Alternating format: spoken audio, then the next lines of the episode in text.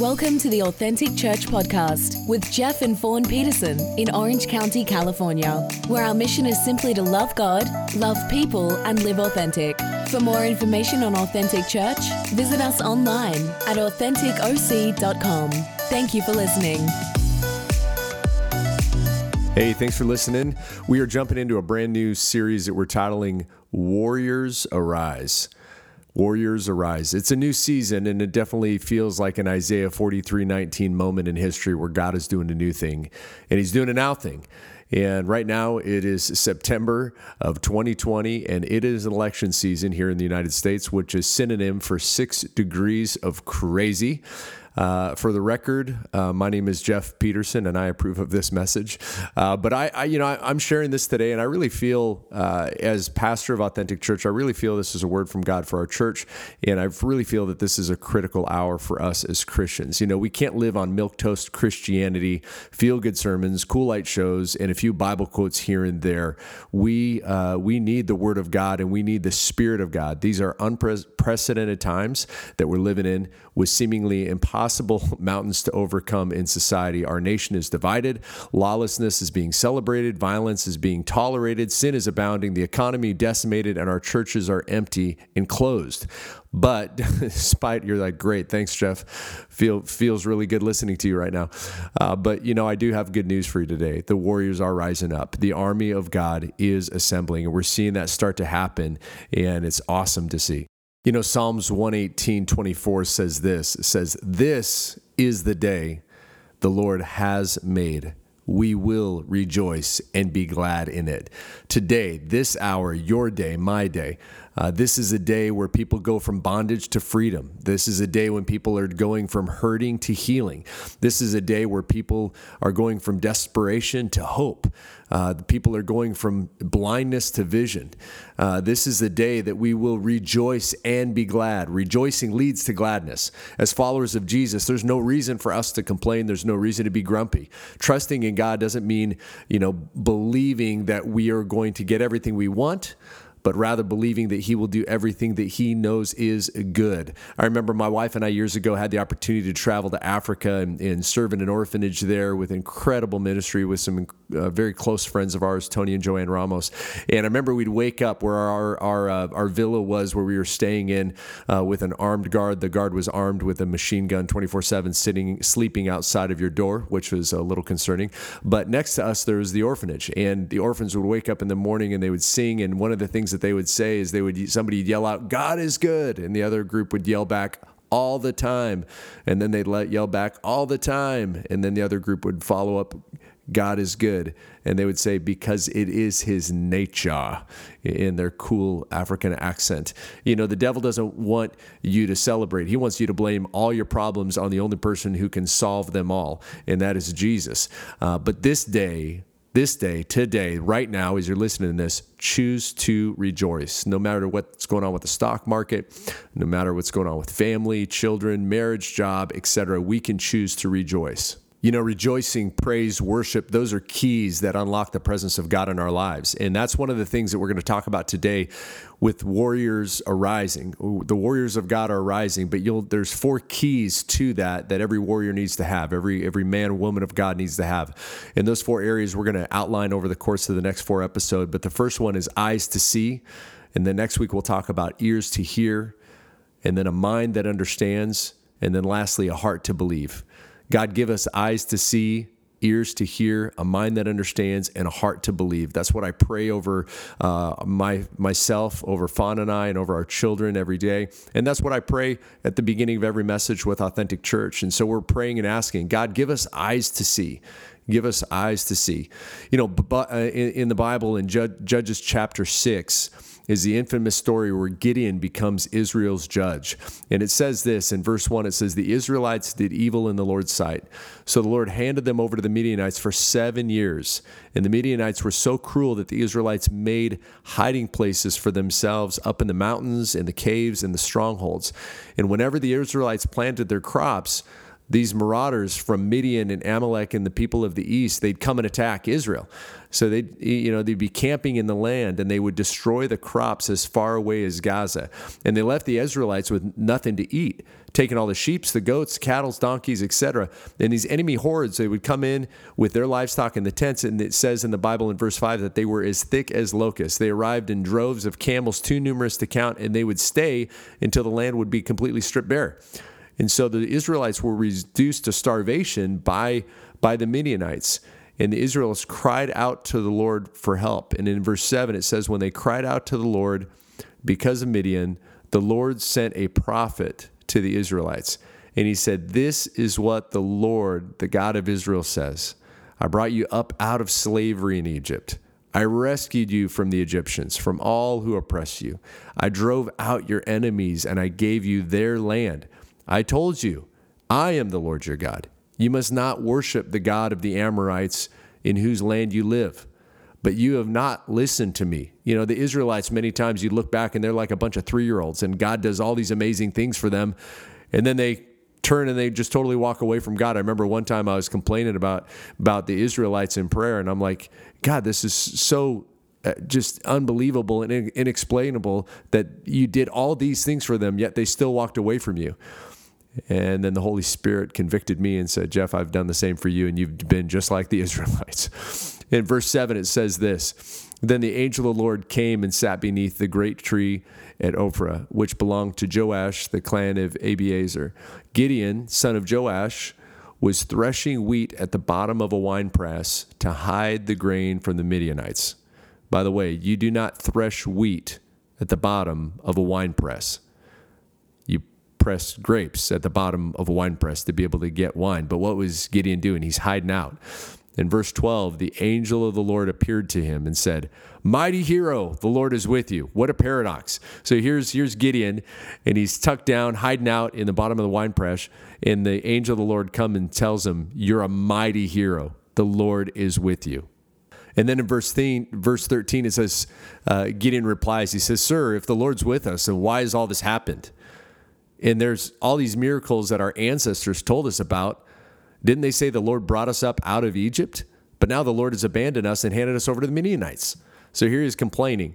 And the Lord turned to him and said, Go with the strength that you have and rescue Israel from the Midianites. I am sending you. And the word of the Lord to us today as a church, to Authentic Church, and to you that are listening, is that God is sending you. He is sending you and He is strengthening you. And He's going to give you spiritual eyes to see what He sees. You know, Second Chronicles 16 9 is one of my favorite scriptures, and it says, The eyes of the Lord search the whole earth to strengthen those whose hearts are fully his. I'll say that again. Second Chronicles 16 9. The eyes of the Lord search the whole earth to strengthen those whose hearts are fully his.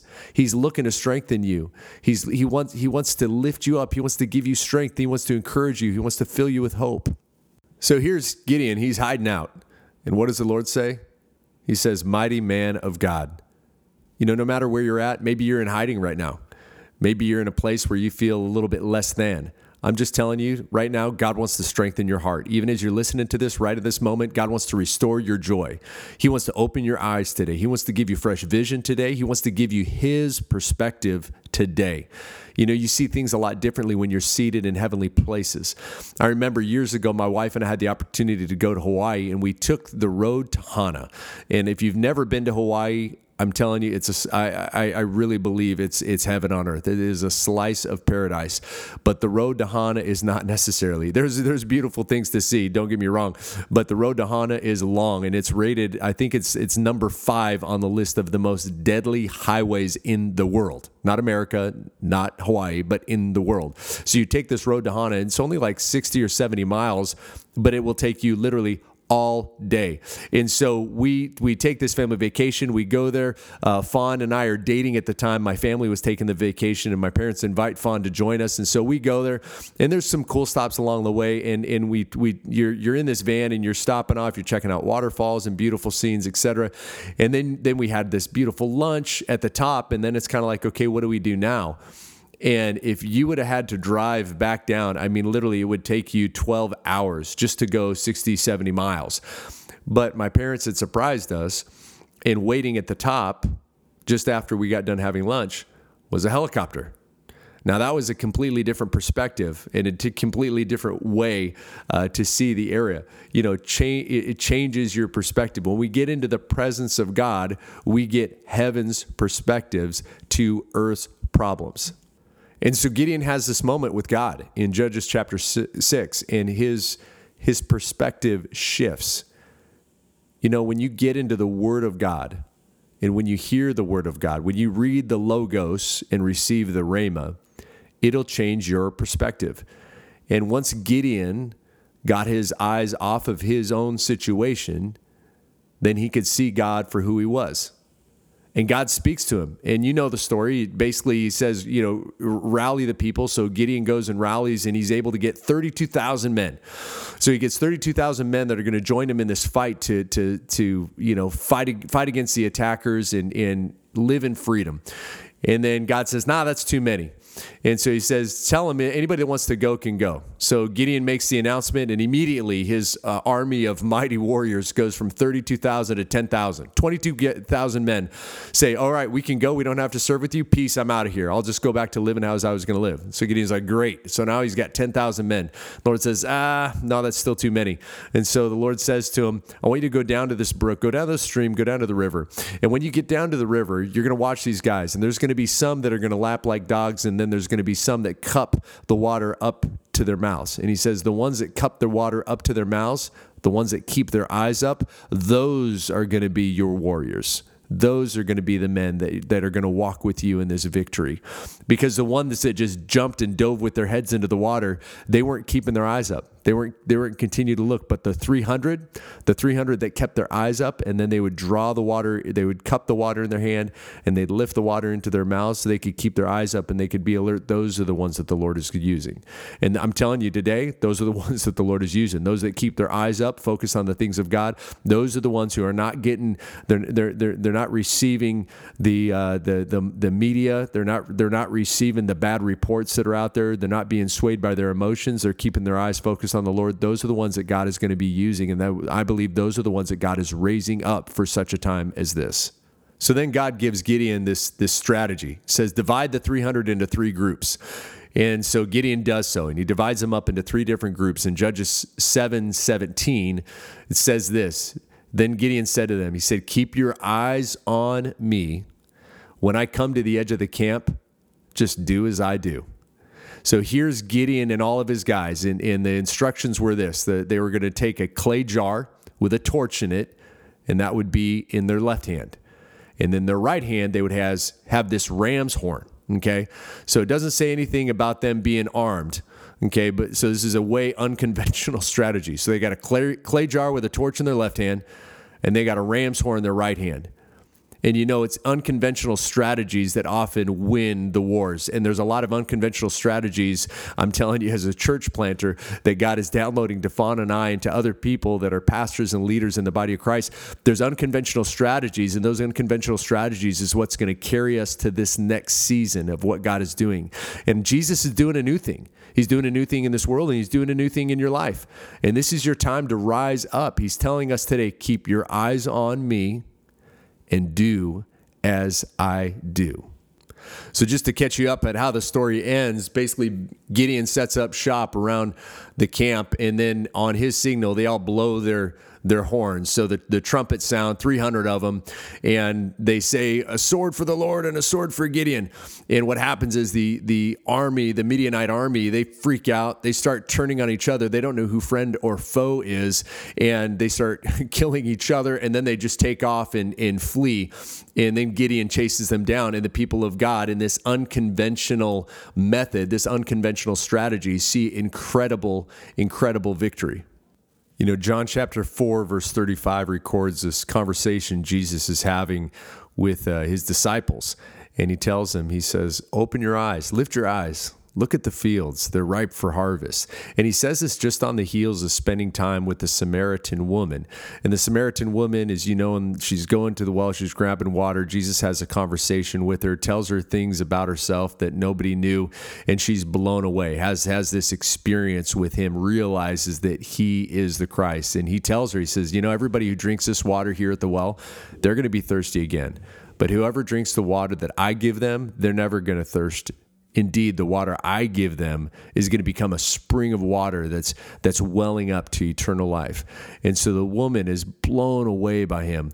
And Jesus Jesus tells you he says believe me a time is coming when you Samaritans, you people that are not part of the Jewish lineage, people that didn't have that relationship prior, you're going to worship the Father not on this mountain or even in Jerusalem. You Samaritans, you right now you worship what you do not know and we worship what we do know for salvation is coming from the Jews. And the, he said the time is coming when the true worshipers will worship the Father and the Spirit in truth for those are the kind of worshipers the Father seeks. And you know, with Warriors Arising, we're praying, God, give us eyes to see. But it really begins with fixing our gaze on Jesus. And that's worship. That starts in worship. That starts in our home. That starts when we wake up in the morning. That starts when we're having our first cup of coffee today? Are we quick to jump on our phones? Are we quick to jump into the presence of God? And Jesus is asking us, He's saying, Lift your eyes. The field is ripe for the harvest. You know, you can't have spiritual eyes unless you've been born again.